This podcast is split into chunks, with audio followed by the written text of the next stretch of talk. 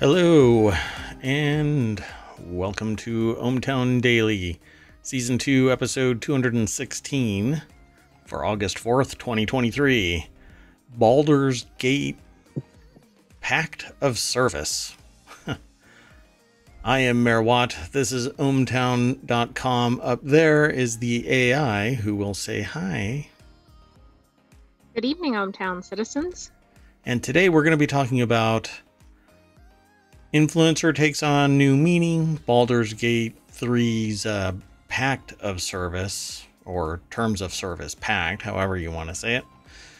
TSMC chips may cost more. Tim Cook uses the Vision Pro every day. Non US citizens to become police officers. Future Games Showcase coming later this month. Abandoned homes in Japan. Pets worth millions. A room temperature superconductor an operating system that opens doors, their own doors, tribal beverages, and stare all you want.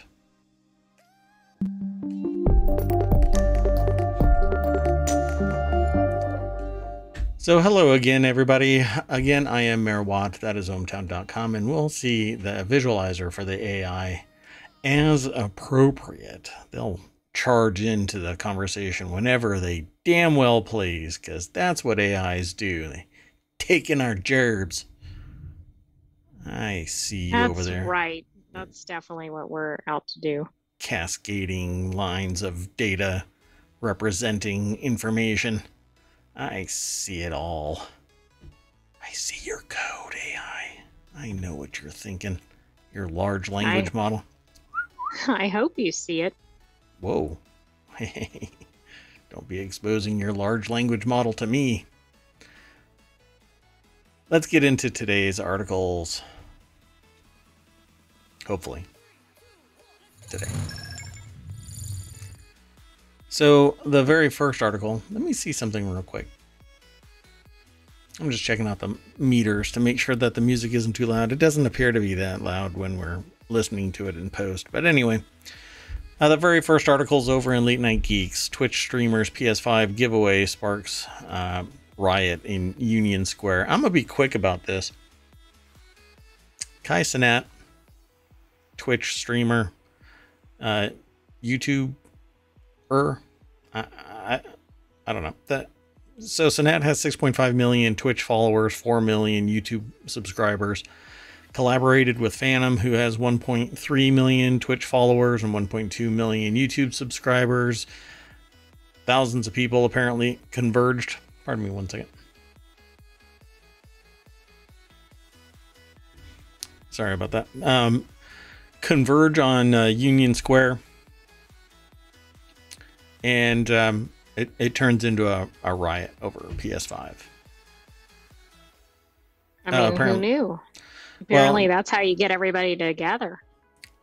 Uh, well, they they promised to hand out gift cards, gaming PC equipment, PlayStation fives. Now, I know from experience, I've watched a lot of streamers, and if there is one thing that's going to get a whole lot of people excited to do whatever it might be, giveaways are really where it's at.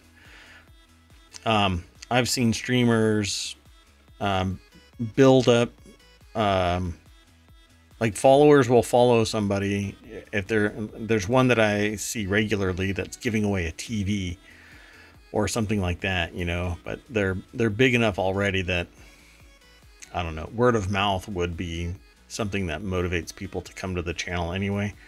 Um, but then they give away something it attracts some people, but I don't know if they actually stay long enough.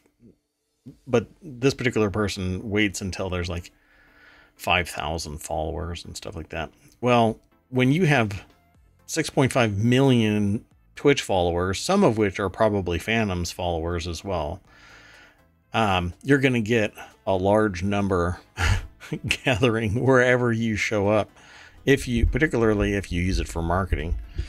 Um, so by 1:50 or 1:10 p.m., police responded to a large gathering at, in the park. The New York Police Department said uh, to TechCrunch that the there were a couple thousand people crowded at the location by 3:30. Videos of the riot began flooding social media. Fights broke out as people in the crowd climbed vehicles and threw traffic cones. Cenat's stream was cut short by the riot.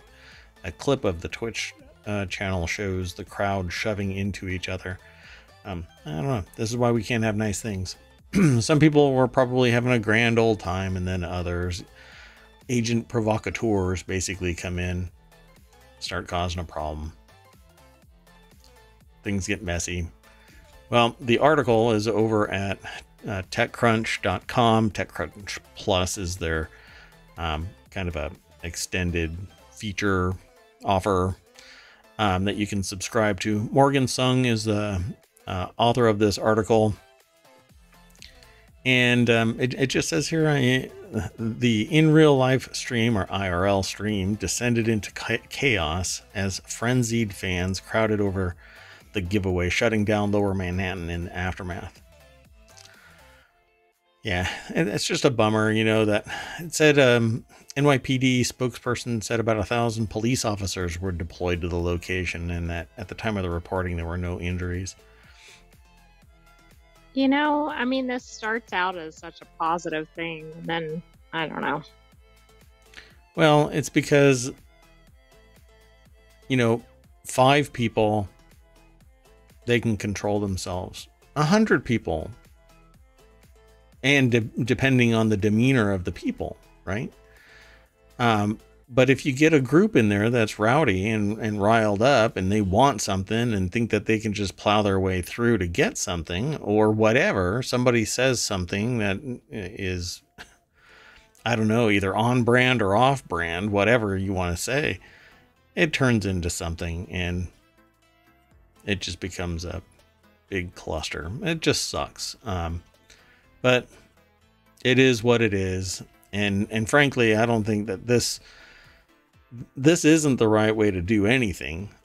Um, particularly when you have the ability to leverage a large number of people to concentrate in one location just simply by showing up and saying that you're there.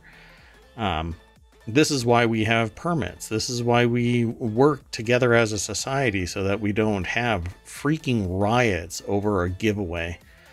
Um, it's it just sucks. Um, now, I would never in a million years have thought to do this. Right? Like if if I had 2 million, a million, 500,000, uh, 10 million people, I would never say, "Hey, you all are my best friends. Come on down and riot in Union Square. It just doesn't make any sense to drag that many people down to some public location where it's completely uncontrolled. There isn't anything stopping the public who doesn't give one wit about Kai Cenat uh, or uh, um, Fanum. Like they don't the most of the world doesn't give one bit, and lo and behold, you know they throw everybody at them. So I don't know. It just doesn't make sense to do this. Um, it's not like, well, I don't, I just don't get this. I don't get this type of uh, world, this dynamic anyway. So I know somebody's going to throw OK Boomer at me, but I'm not a boomer. uh, I just saw somebody post on Reddit that they uh, they're 50 something. They said I think they're 58 years old, or no, they said that they were 38 but feel like they're 25 um, in their head, and that's kind of me, except that I'm older. And the post immediately after that was just wait until you're 58 and you think you're 25, you know, in your head. And I'm like, yeah, I'm closer to that. Um, and I still, you know, I know what this is all about, right? This is building hype. It's on brand, you know, to get people really excited and, and, you know, kind of frosty about things. And, and that's what their stream is too. It's, it's typically kind of high energy, very well um, engaged with the audience, right? but at least there you're not getting an actual physical riot. Um, well, yeah, I mean, this is I think it's a nice gesture for the fans, but it's kind of a predictable outcome. Yeah, yeah. It's like I said at the very beginning, you know, yeah, 10 people, 100 people, 200 people, depending on the demeanor of the people, you're going to be fine. Um, but when you draw a thousand, two thousand, yeah, there's going to be conflict because people just can't keep their heads on their shoulders. They just go nuts. Anyway, let's get out of here. Um, it's getting crowded. I thought it was. This next article is over in the Warcrafters channel. Beware, human. Larian slipped an eldritch legal clause into Baldur's Gate, Baldur's Gate 3's TOSS, Terms of Service. That whenever I try and say this, I start thinking of Ruth's Chris Chris's Steakhouse. I threw. Well, it's just as awkward. So. Yeah. Baldur's Gate 3's Terms of Service has an elders uh, an eldritch uh, legal clause in it. Uh, clause uh, C L A U S E, not clause as an R. Anyway, it's really interesting uh, what they did here. This is over at PCGamer.com. Rich Stanton is the author. The deck statement says, "Don't mess with the Fae or else." The Fae play a really big part in uh, Baldur's Gate, but they there's a lot in Baldur's Gate, a lot. Um, not my style of combat, so I'm not going to be playing it. But I just got into the uh, Palia uh, closed beta, so I'll be playing that this weekend. Um, and because I like chill games, um, and but I also love D and D. I'm I, I'm really fighting the urge to get Baldur's Gate, even though I don't like the uh, the uh, strategic or tactical turn based combat style. It's just not my thing anyway, rich story, very fun to watch people play. But Baldur's Gate launched uh, to much fanfare. It's 25 years in the making or so, 23 years after Baldur's Gate 2 was released. It's this, it's in the grand That's like scheme. a whole new generation of gamers. Yeah, yeah, yeah. yeah, there, there's a, in the time since Baldur's Gate was released, somebody could have been born, gone to college, graduated with a bachelor's degree, um, and actually, really, they could have gotten a master's degree in 24 years and um, moved out and bought a house. that last part is more fantasy than Baldur's Gate, but still, um, here's the aspiration. Anyway, the this legal clause that they put in there that apparently is uh, enforceable according to the author. Time for a pause reads the technically enforceable text. Not really. Um, as we understand by now, your mind is longing for respite, having endured the above numerous provisions of legal jargon. So, setting aside the weighty tomes of somber legality, embracing a lighter path of ancient customs and mystical decrees that govern the fair folk, please be wary that in accepting this pact, you agree to refrain from striking a deal with another creature of fey, infernal, or otherwise eldritch origin. Should you nonetheless be uh, not be able to withstand the seductive melody whispered by their malevolent terms, we reserve the right to sever all ties, professionally and social, with the end user and seek appropriate remedy from the Morning Lord. Okay, not your typical legal jargon. so I wish that they would have extended that to also command that should they have to sever said ties that you should be forced to go outside and touch grass that would have been icing on the cake um, but uh, alas, they did not. So this came out a couple of weeks ago, and right, maybe a week ago. No, it's been like a week. Um, and they've already been uh, peaking at around 500,000 players. The last number that I actually saw directly, um, stat wise, was 471,000 people uh, simultaneously playing. So this is connected to Steam. Um, and um, playing um, uh, on uh, Twitch. So that's that's how many people.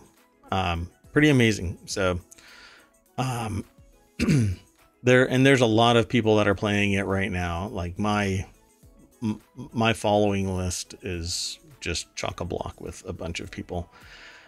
Um, but again, eh, not my style. I'm more like this game here that's on screen, uh, Nova Roma, which hasn't been released yet, won't be coming out until uh, 2024. But anyway, that's total side. That was thing. just released yesterday. um for Oh, Uh, for reg- maybe regular. Yeah. yeah. Um, but I think it came out uh, three or four days earlier. Uh, don't hold me to that because I've only been watching it for the last. Well, I watched earlier people play. Anyway, uh, um, yeah, not everybody started on the same day. But yeah, it, this is a it's a blast to watch, um, and all kinds of people making different decisions to weave through the story. Um, all kinds of side quests. You can easily end up way off the trail and, and having a good time doing your own thing. Um, this is really, I'm really into that style of game where you can just go out open world. Um, I actually loaded up Cyberpunk 2077 uh, to play in VR, um, but there's like hiccups in that, and I'm hoping that um, uh, Cyberpunk changes their ways so that you're not locked into the storyline. You're because you're pinned in at a certain point where you have to do the story. Uh, and I, I'm just not like that, you know. I, I like Skyrim where you can just wander off and do your own thing.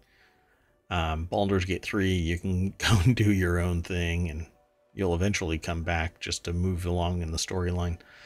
People are trying to compare Baldur's Gate 3 to uh, Diablo 4, and there's just no comparison.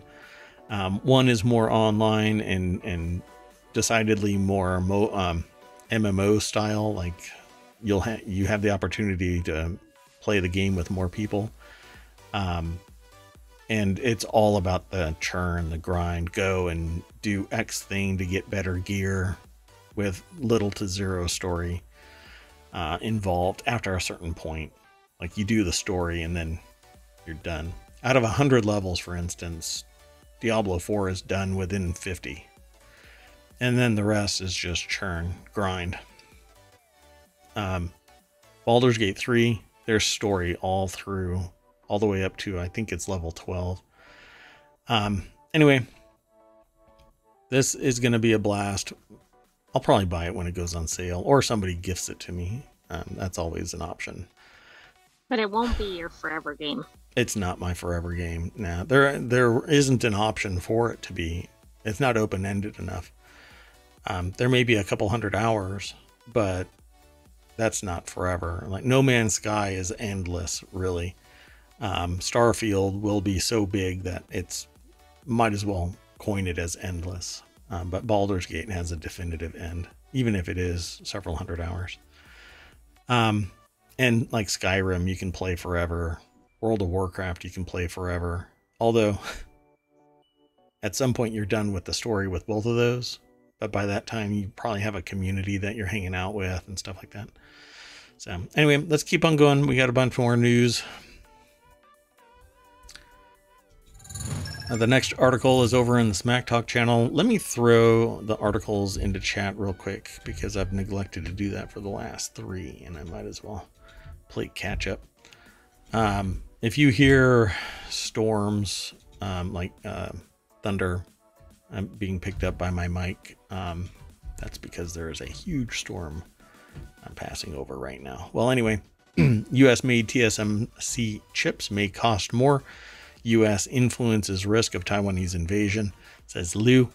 Um, so, uh, Mark Liu, who is the company chairman, um, said that the Arizona plant that will make chips for Apple and and well, it says older Apple devices. Um, TSMC chips may cost more than the same ones made in Taiwan, suggests a new piece today. Piece being article. Um, the article is over at 9to5mac.com, and Ben Lovejoy is the author. And this is something that I think, as long as you're, you know, honest and paying attention to economic forces, the cost of living in the United States is dramatically more than um, in Taiwan generally, right? Inner city, I'm sure it's really expensive. Um, but the the environmental impact and rules and regulations and processes and blah blah blah that companies have to jump through to make sure that what they purchase and produce um, import and export and the HR and OSHA and all this all this stuff, right? Although you want to guess how much uh, percentage wise the cost of living is lower than in the US? Sure. Well, it's 30%. And then that's not, that's just across the board. But say compared to New York, it's 45%, I think. Oh, no, no, that's for rent specifically, but 30% cost of living lower in Taiwan. Right. Yeah. And I'm sure, well, I don't know. I'd have to look more into it and compare like consumer price indexes and stuff like that um, and producer price indexes. But I'm sure that raw materials to keep yourself alive are going to be much more expen- inexpensive. Um, but certain goods, certain services are going to be more expensive. Sure. Um, pro- probably if you have unique needs, then it's going to be more expensive. Um, but n- no, I, I think, yeah, I, am sure that the uh, cost of living is lower, um, dramatically lower. And if you're outside of the capital city, um, of any town in you know, or any region in Taiwan, it's going to be even, you know, plummet even more. But these Arizona chips are going to be more expensive. That means it's going to require more payment and it's going to match the domestic cost of living. And, and, again, it's the producer price index that's going to dictate what the consumer price index ultimately has as its price point. A consumer price index doesn't necessarily talk about TSMC's chips, but it's an indicator as to what the price point is going to be. You know, compared to any other country, the consumer price index shows what the actual cost of living is in a particular location. You know, equalize everything. And the CPI says, oh, it's more expensive in the United States. Why is that? Well, look at the producer price index. Why is that? Look at raw materials being brought in from overseas. Um, and then you can calculate what the margin is that the producers are making before they even get sold to retail. And then retailers. And you also have to look at export bans of various materials. Like, yeah. I mean, that's causing ridiculous spikes. Yeah. Yeah.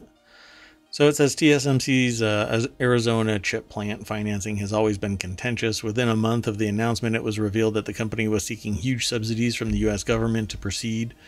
Um, you know, depending on who you are, you'll buy into the idea of subsidies, depending on which side of the fence you are.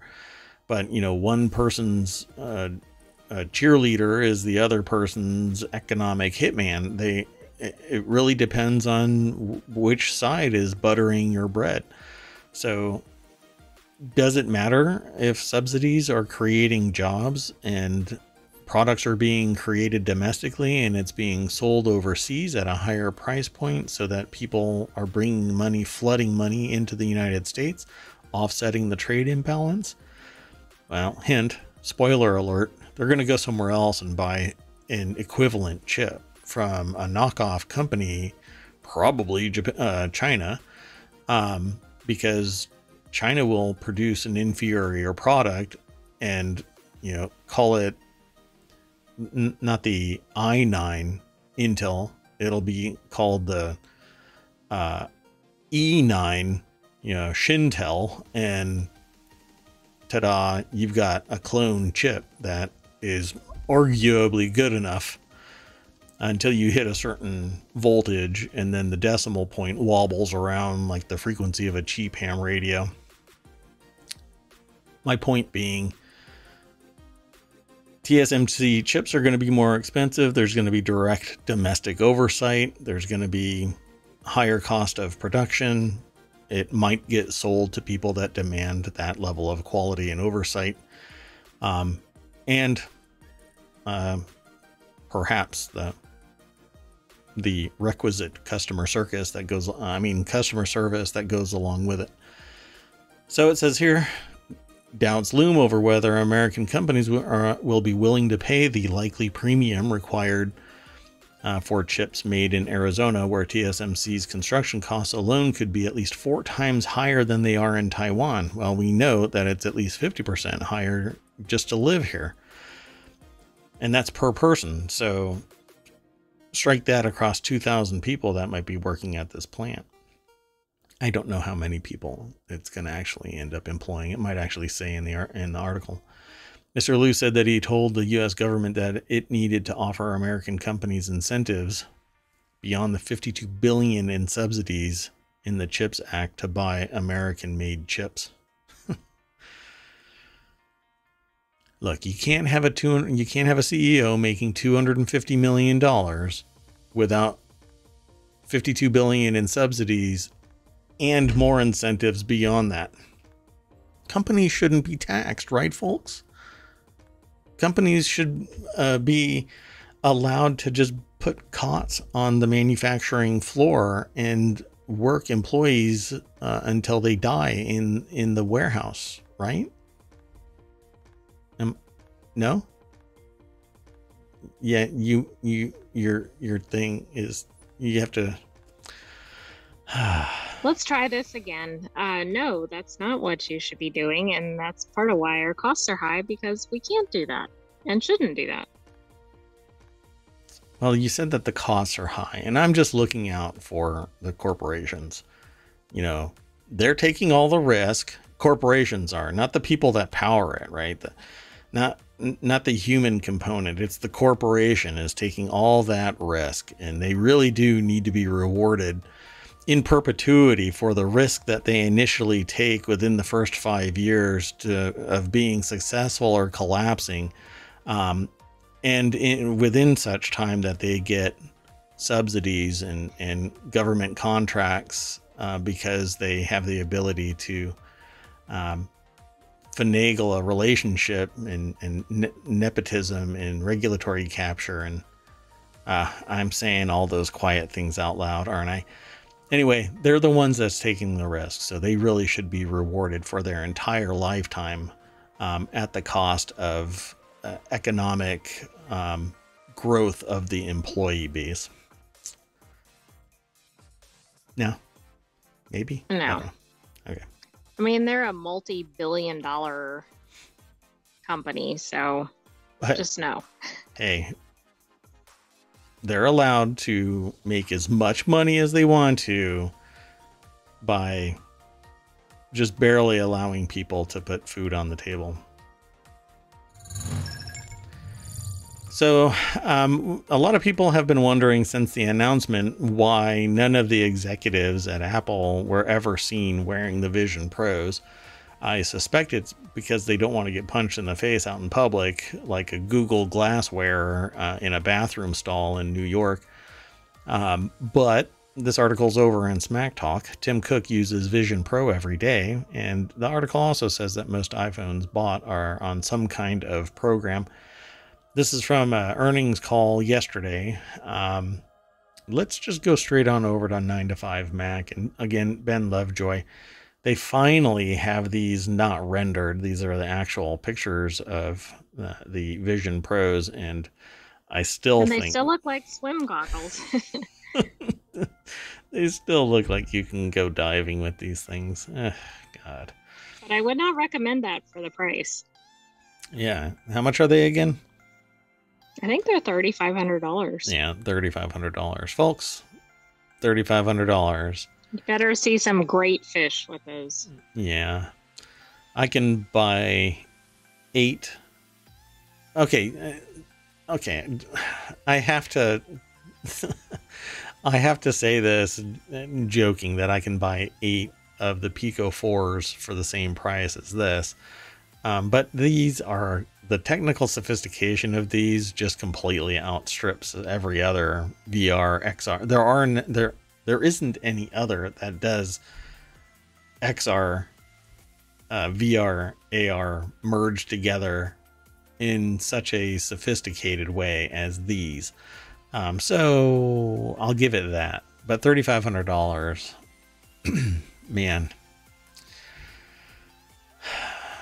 Let's just whoever it is that wins the 1.25 billion dollar lottery um, tonight um, will probably be able to justify buying these.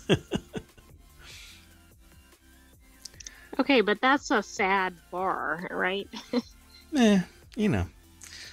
So, asked about Vision Pro via Seeking Alpha transcript, Cook declined to comment on revenue expectations, but did reveal that he personally uses the spatial com- the spatial computer.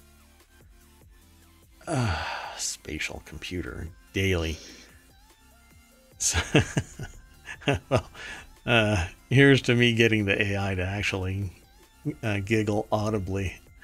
Um, hey if i recall i got some flack the other day so this comes full circle.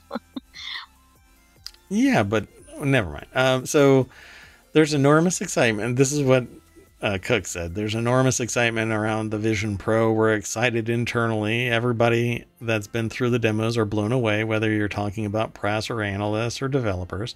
We're now shipping units to the developer community uh, for them to begin working on their apps, and we're looking forward to shipping early next year. And so uh, we could not be more excited uh, with that. I'm using the product daily. By the way, the terms and conditions to getting a developer version of the Vision Pro they have to be locked in something, locked in a room, never in sight of anybody. if you're not the one that's developing on them, you're not allowed to show them to anybody. Pretty amazing stuff. So, how is the replacement cycle for the iPhone? They say in the article, is it similar, longer, shorter versus prior years? The answer is in terms of the upgrade cycle and so forth, it's very difficult to estimate real time um, what's going on with the upgrade cycle. So that was like a this non-answer, and they threw this into this um, article about the Vision Pro because there's nothing really to say about the Vision Pro that hasn't already been said. Um, I find it technically an amazing piece of equipment, um, but at $3,500, that amazement ceases to exist beyond, wow, a great chunk of tech. I won't be an early adopter of them. The next article is over in the Mobble channel. Controversy erupts as Illinois Governor Pritzker signs law allowing non US citizens to become police officers. I threw this in. I thought I was going to be really quick about it, um, but I've actually kind of been pondering this for a little bit, and I I have decided that I'm just not going to be able to soapbox about this. Um, but before I do that, let me um, grab this article right here and throw it in chat. And this article and throw it in chat. Sorry, folks, and, those listening to the podcast. Hey, it's uh, this is how the sausage is made. So, um, so the Illinois uh, Governor Pritzker signs this controversial law, as the article uh, goes into detail about this, and where they eliminate the U.S. citizen requirement to be a police officer. And this article is broken out into these little snippets with these huge pictures. Um, but here in ohmTown, um, Mayor Watt just does not understand this. This is such an odd precedent.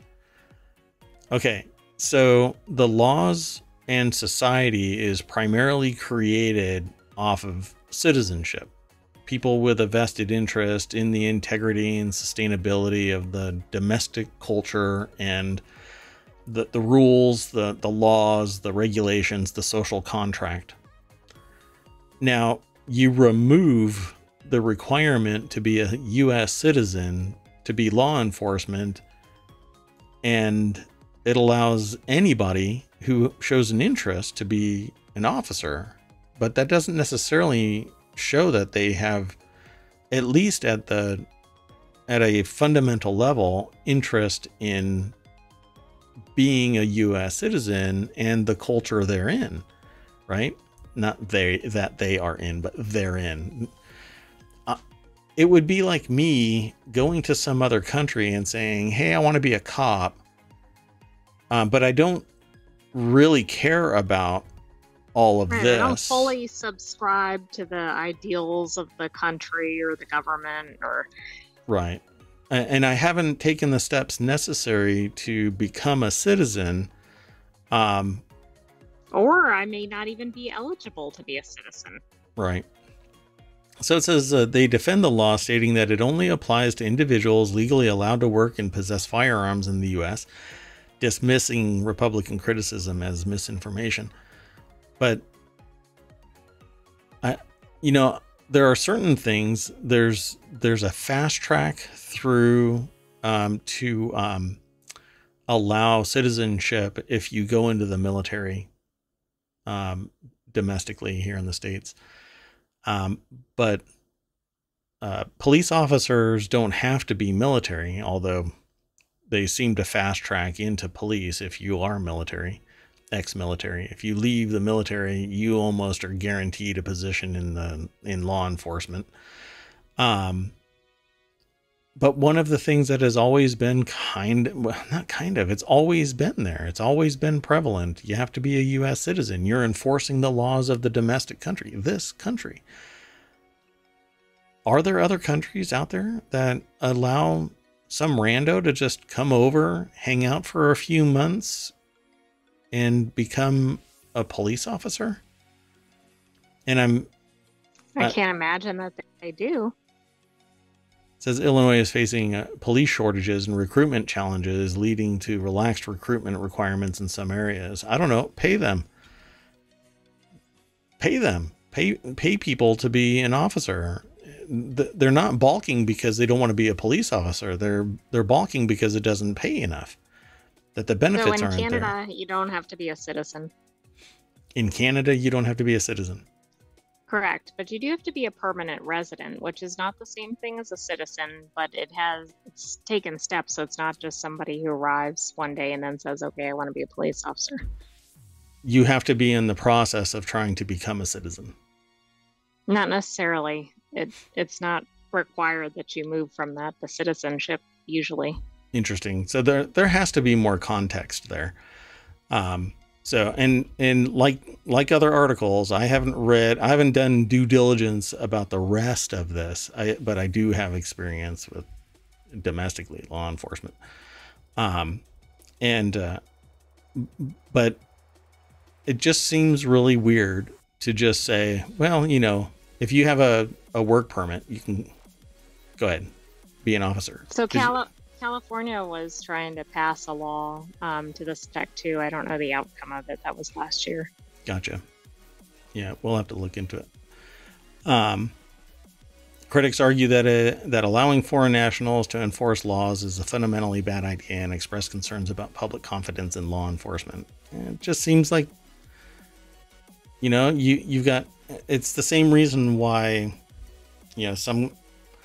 Well, there's always been this issue with dual citizenship, as well, like the US government in particular isn't really fond of people being in the US government that have the potential of dual citizenship. And so if you are coming from a country that is or used to have bad blood with the US, there's an off chance that you'll get certain levels of access and security in the system. Um, why why is there a police shortage? That is that's the issue here. It's kind of like hyundai in louisiana or wherever it is going let's start hiring 14 year olds to stamp metal. It's because you're not able to pay the adults the right price because you're paying the ceo and stockholders more than the actual working class that's making your business function. So pay the damn people the right amount and they will come. Come on. There's got to be a, a like a whole at least a room full of sociopaths that want to abuse the general citizenry, right? No? I might have said too much. I was trying to. I don't know. I don't think the police officer salary is the issue.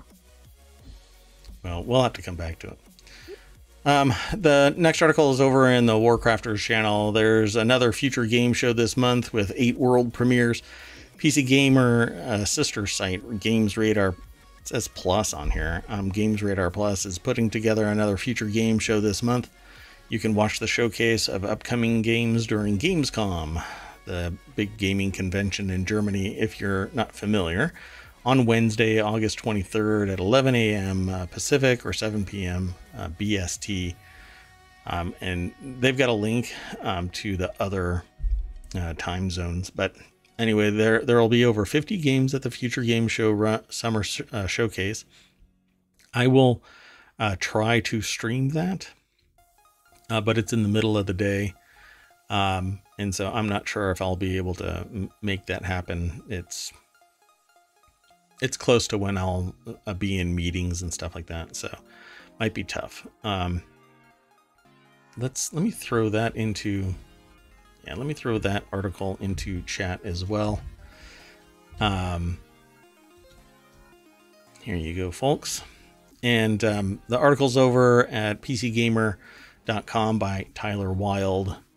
The deck statement says the stream will be hosted by Troy Baker and Erica Ishii uh, during Gamescom.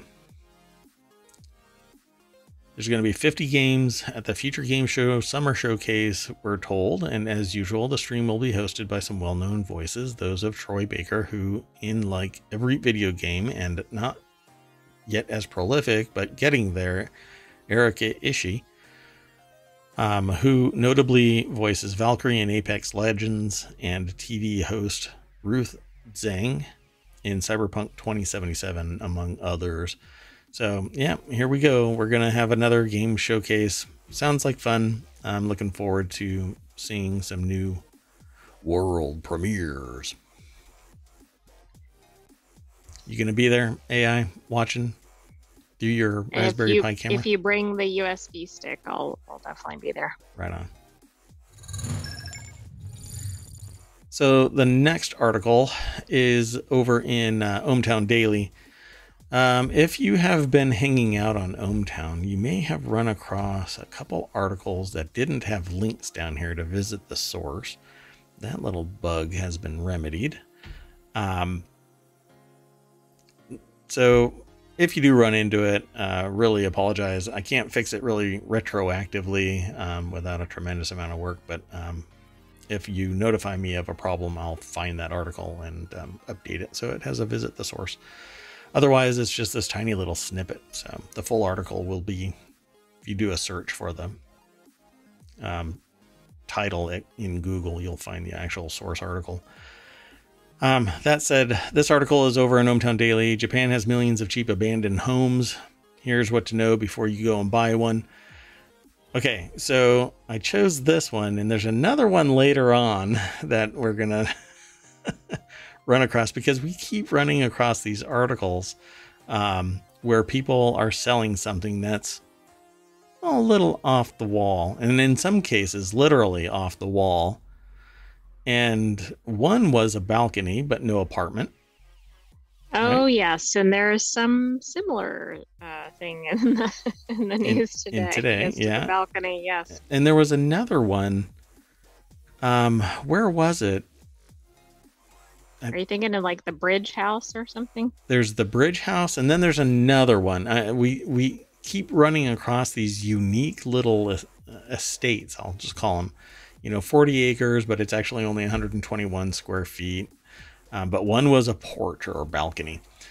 Um, but there's another one that was talking about being close to Harrods, and tonight's talks about being close to Harrods, and it's just really wacky. But these houses, uh, there are millions of empty houses in Japanese countryside. These houses called Akiya um, are often sold for low prices, attracting buzz from foreign buyers. Buyers should be aware of potential renovation costs and uncertain resale values, however.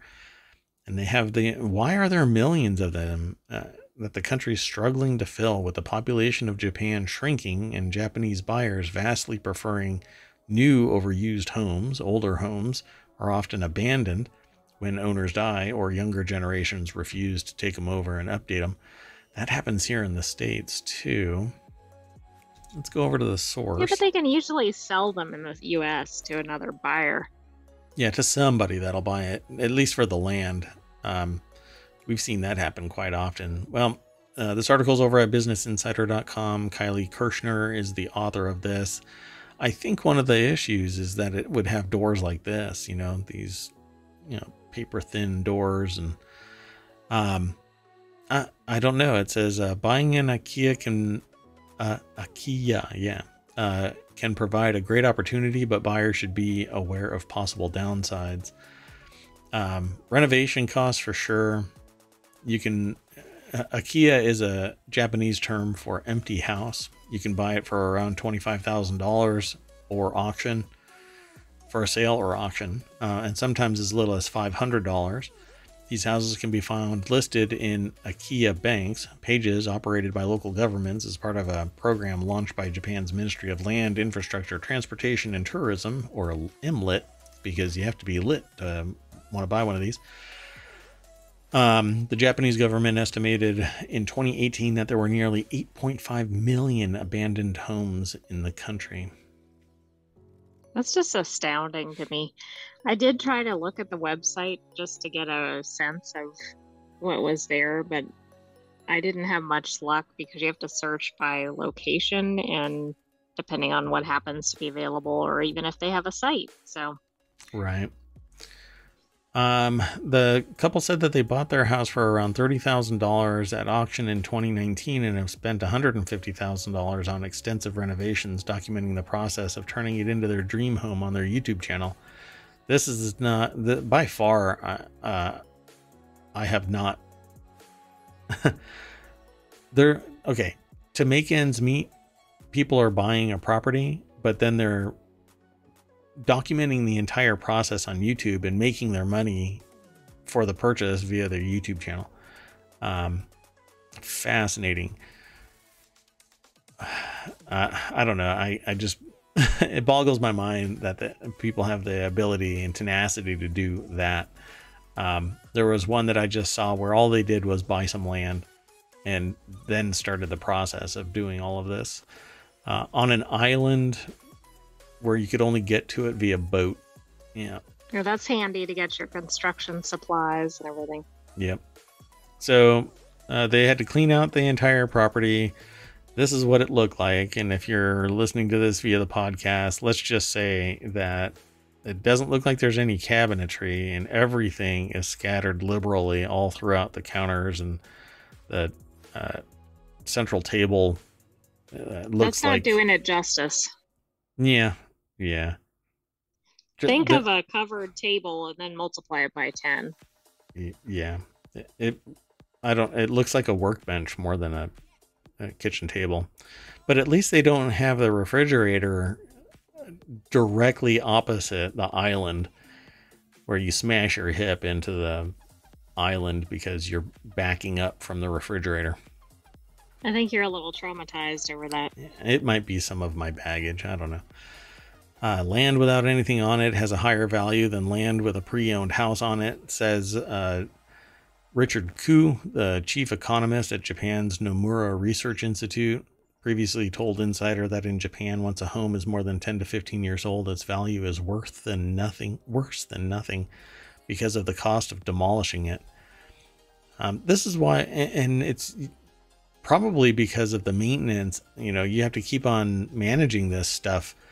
Um, it's not cheap to keep on replacing stuff as it's failing and it's because of the quality of the uh, initial timber framing and and um, the environment. You have to keep on working on it, just like a regular home here in the states. You have to keep on fixing stuff because it degrades. It's still living, you know. Wood framed houses are still living, um, and they degrade over time. And then insects and other stuff. It's not hermetically sealed, so you can get moisture inside the house breathes, you know. Um, and uh, I I swear I'm I would rather have a 3D printed house.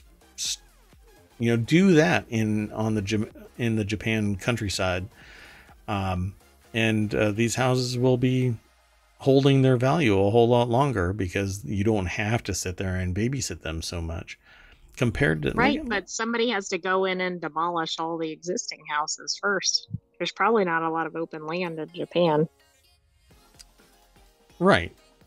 Yeah but you demolish this and you put up um, maybe japan can do what the us is doing subsidize a, a business you know with 52 billion dollars worth of subsidies and then provide incentives as per tsmc uh, the low cost of uh, these houses create buzz, but Nakamura said that is not necessarily a step towards financial freedom or long term stability, and that cultural differences can be difficult to adapt to. Yeah. I don't know exactly what all of the cultural differences are going to be revolving around your house on a countryside somewhere. Um, but I guess that I, statement. I think it's more when you go grocery shopping or things along those lines. I, I can't pull a Karen and just charge in there and demand all kinds of stuff. You're exactly the kind of person that article is geared toward. Am I part of the problem? well. uh, let's talk about the these uh, pets here. This is in the Mobble channel. Pet royalty. Meet eight millionaire pets worth more than you can imagine. I'm gonna go straight on over to this. Uh, this is over at thestockdork.com. Jenna Gleespen is the uh, author of this. I love this cat. I want this cat. Um, but uh, our cats. It has a be, very disapproving look. Man, it looks it, it looks so happy. I love it. Um, it's like a naked mole rat, a giant naked mole rat. It has more cash on it than I have on me. Um, so Doug the pug $1.5 million net worth, has a massive Instagram following of 3.5 million people. that just I hurts. think that's great. that, that, just hurts. Earning him an estimated $22,400 per post. Pontiac. Which he's not even coming up with.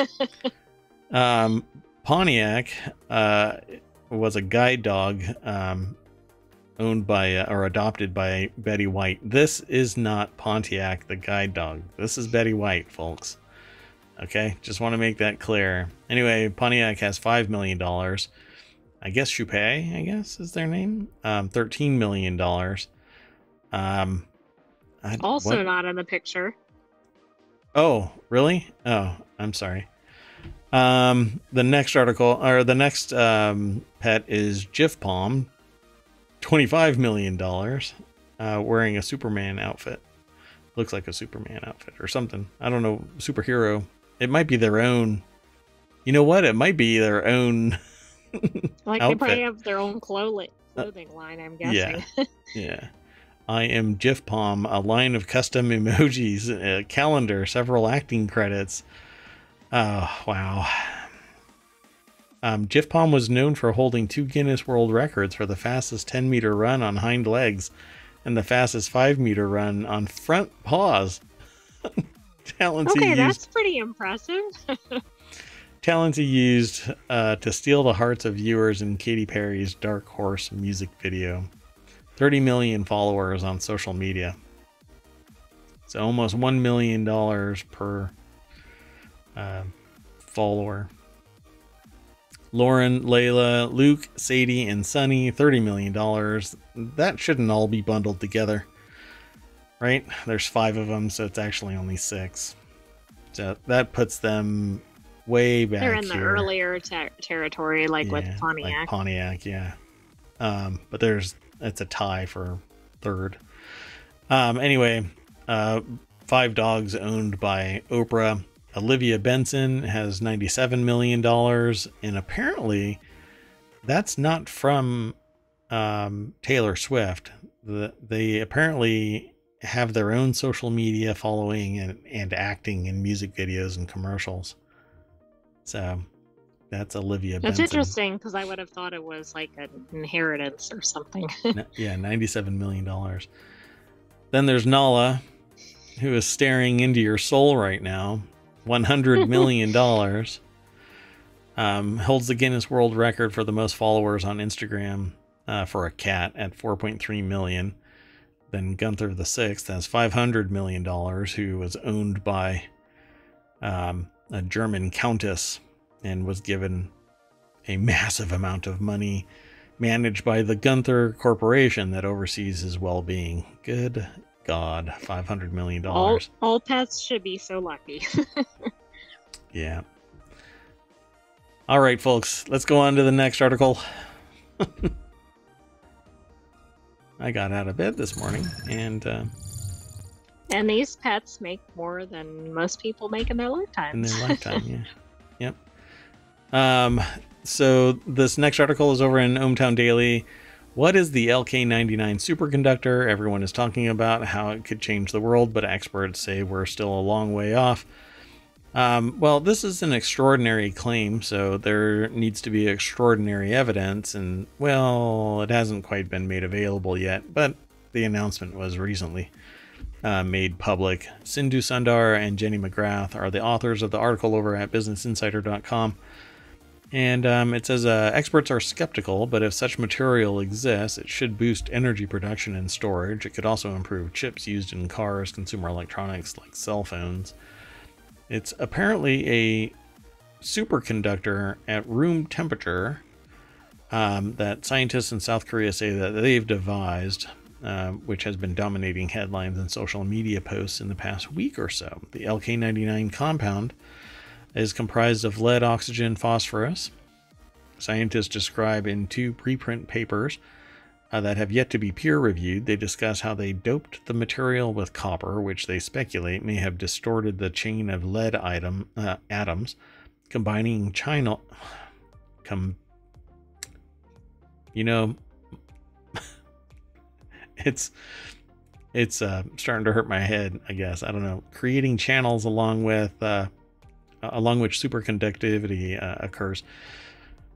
okay, that was a pretty awkward sentence, and not because of how you said it. It was. I mean, it's one really long sentence. They discuss how they doped the material with copper, which they speculate may have distorted the chain of lead atoms, creating channels along which the superconductivity occurs per science. okay.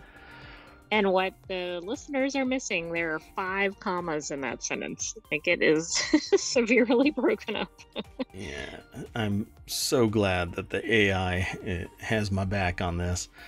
Anyway, uh, yeah, so um, the experts are skeptical. I I want to see the paper. I want to see people do some peer review and replicate the experiment. Um, I mean, superconductivity at room temperature is has been touted for decades. Um, and right now, you have to get stuff down to, um, you know, it says here negative 450 degrees Fahrenheit. Um, some compounds become superconductive at higher temperatures and can be cooled with liquid nitrogen at around negative 320 degrees Fahrenheit. It would change the nature of nuclear medicine um, for sure. Uh, LK99 isn't the first claim of its kind. There have been similar attempts in the past um, that haven't quite panned out. Uh, there's all kinds of conspiracy around that kind of stuff too. You know, oh, the person suddenly disappeared. Yeah, it's because they stopped making wild claims that can't be justified. Um, but you know what? I'm sure if aliens landed on the White House lawn and said that they were going to be friends, somebody would take a pot shot at them. Superconductors expel magnetic fields and are diamagnetic, a phenomenon known as the Meissner effect. If you put a magnet near it, they oppose the magnet, and so magnets actually float on top of them. Um, they actually Is get this like what's used in maglev um, or that's something a else? and it's something else yeah because it's electromagnetic fields that are repelling each other um and it actually hovers on a magnetic field um you can actually see and it depends on on the train, but um, currently MRI machines, quantum computers, and magnetic levitation trains all use superconductivity. Uh, cooling an MRI magnet requires around 2,000 liters of liquid helium, which uh, is both expensive and in short supply. These levitation trains actually, it's not like one contiguous line of um, superconductivity as far as I know. Um, and yeah, I, I, it, it really depends on how it's all constructed and just how much superconductivity is actually in play at the time.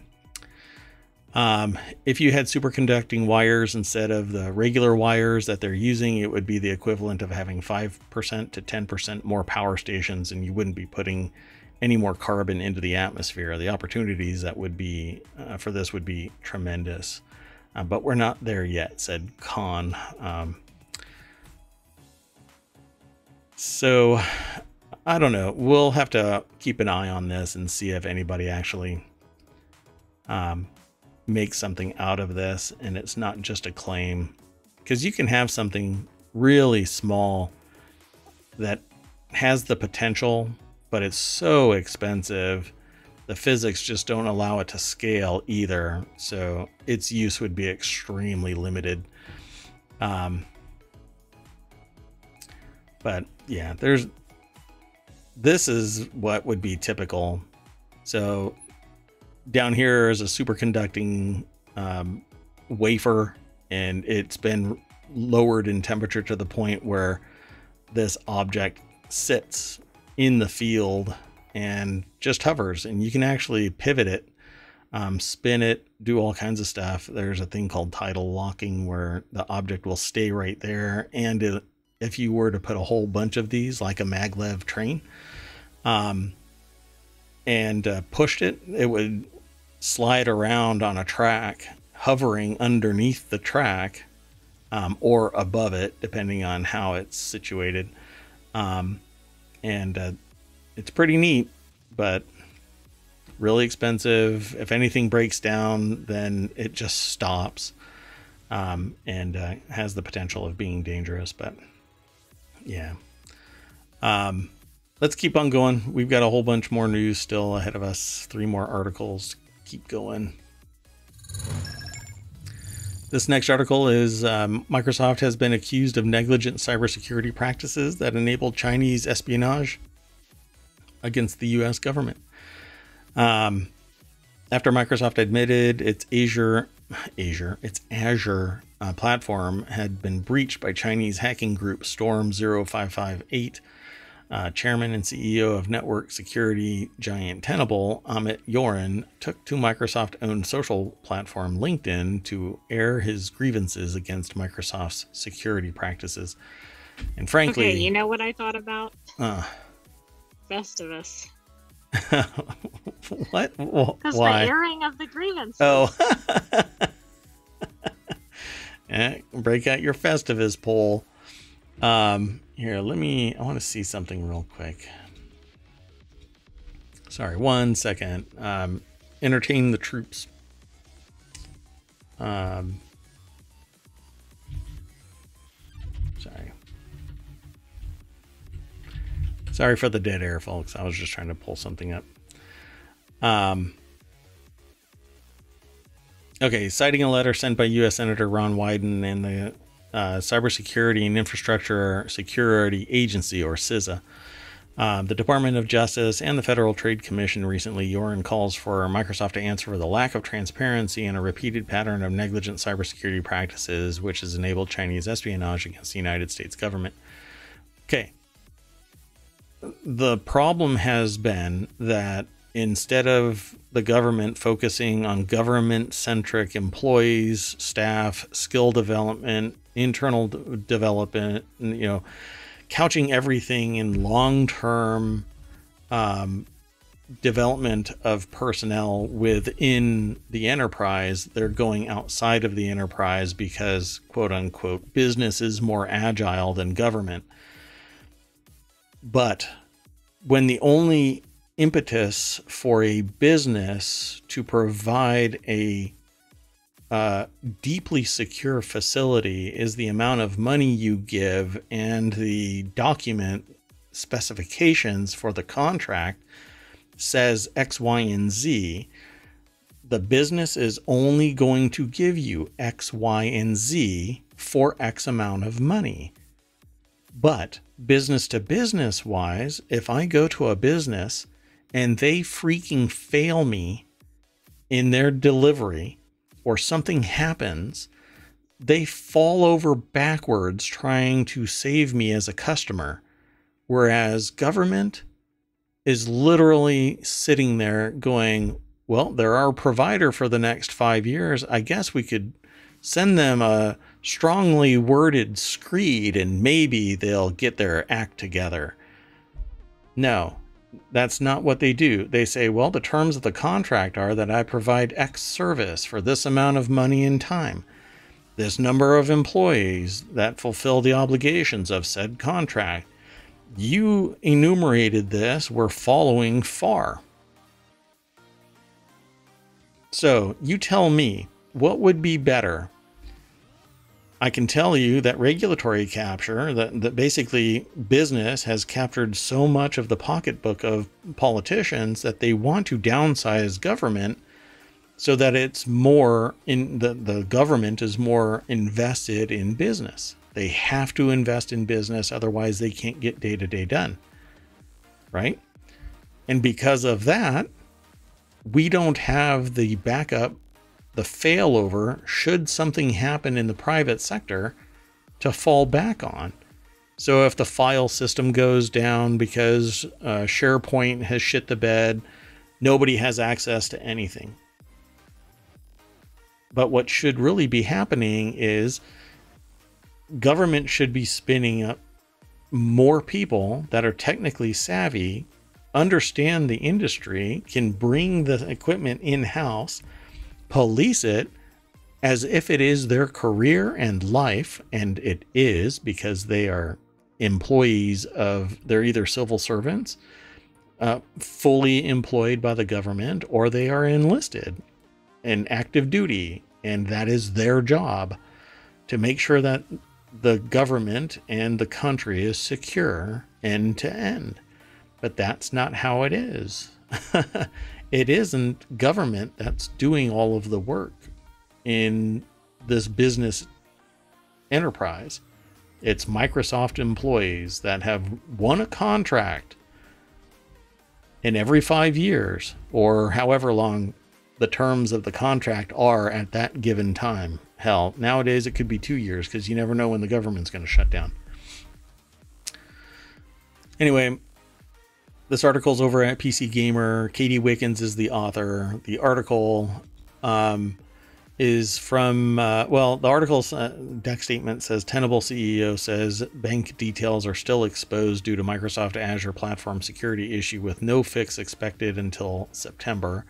This is one of the problems that I talk about with people. I state that a zero day flaw is typically in play without being known for upwards of 18 months and then you're going to be looking at another six months worth of uh, bandying about trying to find the problem, then mitigate whatever is going on, and then provide a patch. And it really depends on how complex the issue is. Um, and if they're a persistent threat, then they're in the network and you don't know where the hell they are. Good luck doing long term forensic analysis of the network traffic. Yeah this is why when your computer is compromised, burn it to the ground. Just wipe it out inter- entirely. Not literally burn it. Not literally. The digital version of burning it. raze it. Just delete, wipe everything. Um, and in some cases, peripherals, because they could stow something onto uh, some backup storage. And then when you grab that file and launch it, da da, they're back in your system. Um, get a robust firewall. Put a, a hardware firewall on your network, put a software firewall on each of your computers, better than um, the software firewall that's in Windows itself. Uh, I use Glasswire, which is actually it works hand in hand with the built-in Windows firewall. So that's kind of like Windows Firewall on top of Windows Firewall, patting each other on the back, saying how good they're doing. Um, but I like Glasswire because it gives me better analytics and alerts. Anyway, um, citing a letter from U.S. Senator Ron Wyden and the CISA, they said basically, all hell's breaking loose. You better get your act together. But they're bound by a contract. 120 days later, when Yoran's post goes up, those bank details remain exposed, and while Microsoft promises to fix the issues by September, Yoran makes clear his feelings that a fourth month wait for a fix is grossly irresponsible, if not blatantly negligent. And I agree. The shit would be fixed if it wasn't a government centric issue.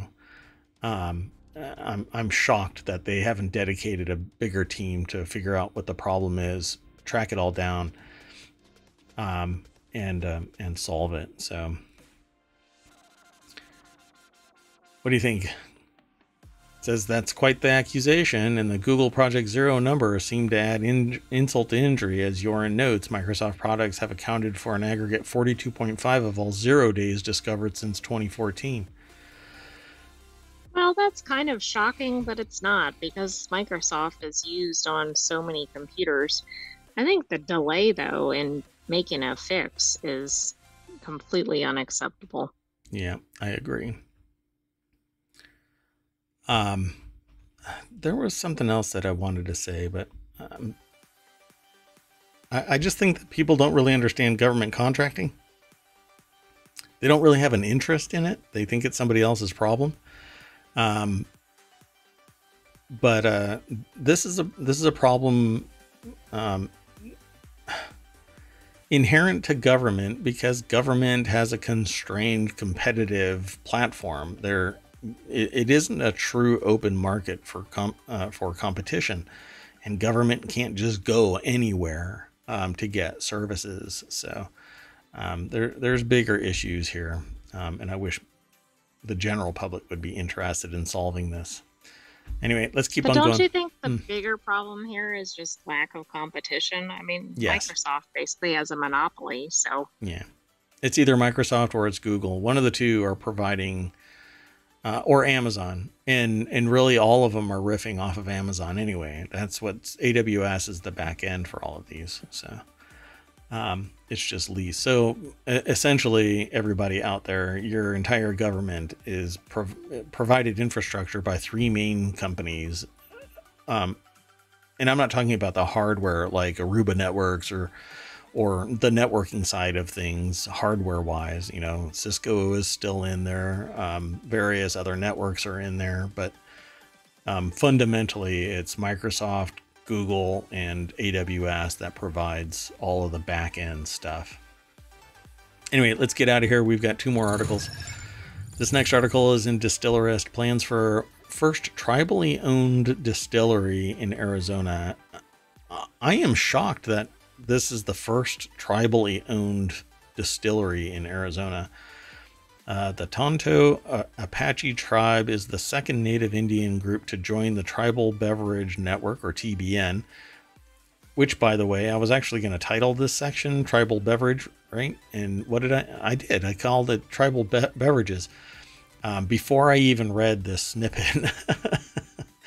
um, it's a first of its kind partnership designed to develop heritage branded distilleries, brands, and tasting rooms to serve patrons of tribal casinos and entertainment venues. The new distillery will produce and serve Heritage's uh, portfolio of spirits as well as exclusive Tonto Apache created brands. Justin and Jennifer Stiefel co founded the Heritage Distilling Company in 2011. Um, so we have spent considerable time with the team from Heritage and we have toured their facilities. So cool. Um, the spiritsbusiness.com put this article together. Melita Kiely is the author. Um, uh, still, I'm really surprised that this is the first, right? I am too. I mean, there must be some others in other states, perhaps, but I'm still surprised. Like, I would have thought there would be a lot of these. Yeah, wherever there can be tribal land, I would suspect that there's somebody chomping at the bit to uh, spin up a distillery. if they do it right, they make a lot of money. They attract a lot of attention. Um, if they were to, you know, attract a social media platform uh, audience, then they would, you know, definitely draw more people to them. Um, but I guess it's about location, location, location. They may not be easily reached uh, by every demographic because, for instance, um, there's a, a, a group in Texas that spun up their distillery from Kickstarter, Crowded Barrel, I think it's called. Um, they have a whole audience. I watch them on YouTube regularly, um, just to see what you know their distillery is up to, and they've expanded and they've got a huge following. Um, you, you would think that they would probably do that. So I wonder if if this is just something going on and and we just don't know that it but literally they say it's the first in Arizona, the first. And they only have two distilleries total. It's really weird. You would think that I wonder if it's just that this article is just speaking of them. Plans for first tribally owned distillery in Arizona. Oh, I see what you mean. I took that as the first one in the state, but maybe it's the first one by heritage. Right. But there's a note in here about legislation, and so maybe until recently, this wasn't allowed. Gotcha. Um, Uh, oh, although oh, it says it right the there. Story on that, right? For, for 184 years, tribes were shut out of the spirits industry by antiquated Andrew Jackson era legislation. Now they will be primed to join the industry as it enters a growth cycle. So interesting. More than 524 tribal casinos in operation, along with their hotels, golf courses, arenas, resorts, and retail spaces that sell adult beverages, distilling, and spirits production, is the next logical extension of their development. Yeah. Uh, pretty neat. Okay, so let's um, catch up with the um, chat and um, the um, the links so that they're part of the VOD. Sorry, folks. Uh, I know some people watch this later. Um, I do put the show notes up. Last uh, yesterday's episode has the show notes now. Um, and there you are. Y'all are caught up now. Let's go on to the final article for today, and we'll get out of here and let y'all enjoy your Friday. This uh, next article and last one for today is in ohmTown Daily. YouTuber and entrepreneur Simon Squibb spent $32,000 winning an auction for a stairwell in London. What's going on in London? I don't know, but the real estate market must be absolutely crazy. So I had to look at this to figure out what the context of it was because I said, you know, this there has to be something more to this. But no, it's a stairwell. Ryan Hogg over at uh, um, BusinessInsider.com put this article together, and here is Simon Squibb, who paid $32,000 at auction for the stairwell in London. Um, they're a YouTuber, but they also are a CEO of a company um, who said that this kind of exemplifies the spirit of their business. Um, the uh, he plans to create an office space to help people with their new business um, spinning up, you know, getting up and running. It's they help out entrepreneurs. Um, so it's interesting. I don't know. I mean, is this really a business? But okay. How is that going to work as a business? You have to watch the video. So, in a city like London, where an apartment smaller than a parking space has no bathroom or kitchen and was priced at $220,000, I don't know what's going on in this world. A property with a reserve price of just $25,000 or 20,000 pounds might sound like an absolute bargain, but it's actually a stairwell attached to the outside of a uh, London building. And I've watched the video. Um, the the new owner runs Help Bank, um, and to be edgy, it has BNK, missing the A, uh, which helps people start their own businesses with free advice. Squibb help, uh, felt that the steps were like how he views his venture. So, you know, you climb the steps, you do the steps, you succeed, that kind of thing. People always talk about elevator pitch, but an elevator is expensive. It's much more fun to do it step by step. It's the first time in London there's steps for sale, and it jumped out at me as a good analogy for our first office. Um, uh, Okay, so it's kind of catchy, but uh, don't people need to use the stairwell? that's what I thought too, but I couldn't figure out if this is just uh, extraneous Like space. Decorative You know? or something? Yeah, like they get in from some other place. Um, but this is nothing more than a glass lined building or extension bolted onto the side and corner of the building. So I, I don't think that it's actually necessarily functional. Um, the video that they're showing on the screen right now is walking around. It, it literally is nothing more than a stairwell. So I don't know how they could possibly use it for anything office related, um, because, uh, um, what is it? OSHA. uh, this is the UK though, so um, the equivalent. the equivalent. Uh, nobody would be able to walk up this if there was a desk anywhere, except those little niches on each floor, like back here. Um, I was but this thinking is about actually, like fire safety would just have a Exactly. field day with this. Yeah, exactly. It just doesn't make any sense. Um, so it's actually entirely encapsulated in, onto itself. There's no way that you can get into it from the building itself. It's all on the outside. Um, and it has like what looks like a fire door on the outside. Uh, what it looks like more to me than anything else is um, a garden, um, like a um, an outdoor. What is that outdoor outdoor garden? Like a greenhouse? A greenhouse. Thank you. Yeah, yeah. Um, so to me, it looks like a greenhouse, and uh, I'm just shocked that somebody would put it up for sale as something that could be purchased. Well, right. I'm more surprised that it's able to be sold, I guess, than that somebody bought it. Yeah, that's the thing. You know, just like the balcony. How could the balcony be for sale?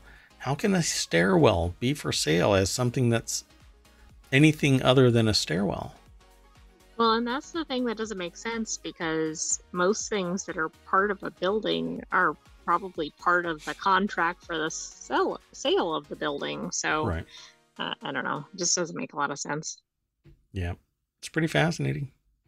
You know, I don't know about functional windows. I don't know about fire safety. And I mean, it's all metal. It's not going to catch on fire, but the stuff inside it can, I suppose. Well, it probably doesn't have air conditioning and heating in there. Yeah. Yeah. Uh, You break a window, I suppose. Anyway, that's it for today, folks. That's our 12. Let's go all the way back to the very beginning of ohmTown's Main Street, the welcome sign. We'll just mash that welcome button. That's the ohmTown button. Just mash it, and every time you pretty much get a new set of articles um, wherein you can either be happily surprised by the news or it's a little bit more surreal or uh, what it appears to be today, which is kind of. Yeah, Well, Meg- there has been an update already about the streamer in New York, but it's a little farther down, I think. oh, really? Let's see. Yeah, Um, here we go. Influencer to be charged. Wow. After chaos erupts in New York City's Union Square. I don't know if. that Um, moved pretty fast. yeah, there's a first. Uh, people aren't really happy with influencers. I actually titled this Influencer Takes on New Meaning. Yeah, that, Well, that was the title for that was today's. prescient. for that section. um, cool. All right. Well, at any rate, folks, there's all kinds of uh, stuff that's still to be talked about, and we'll be back tomorrow at 9 p.m. Eastern to review ohmTown Daily. It's in the title how often we do it. Daily. All right. That's right. I'm out of here. I am Mayor Watt. That is ohmTown. Well, wait, wait, wait. That is ohmtown.com. And up there is the AI that's going to say goodnight. Goodbye, ohmTown citizens. We'll see you tomorrow at 9 p.m. Eastern. True story. Bye.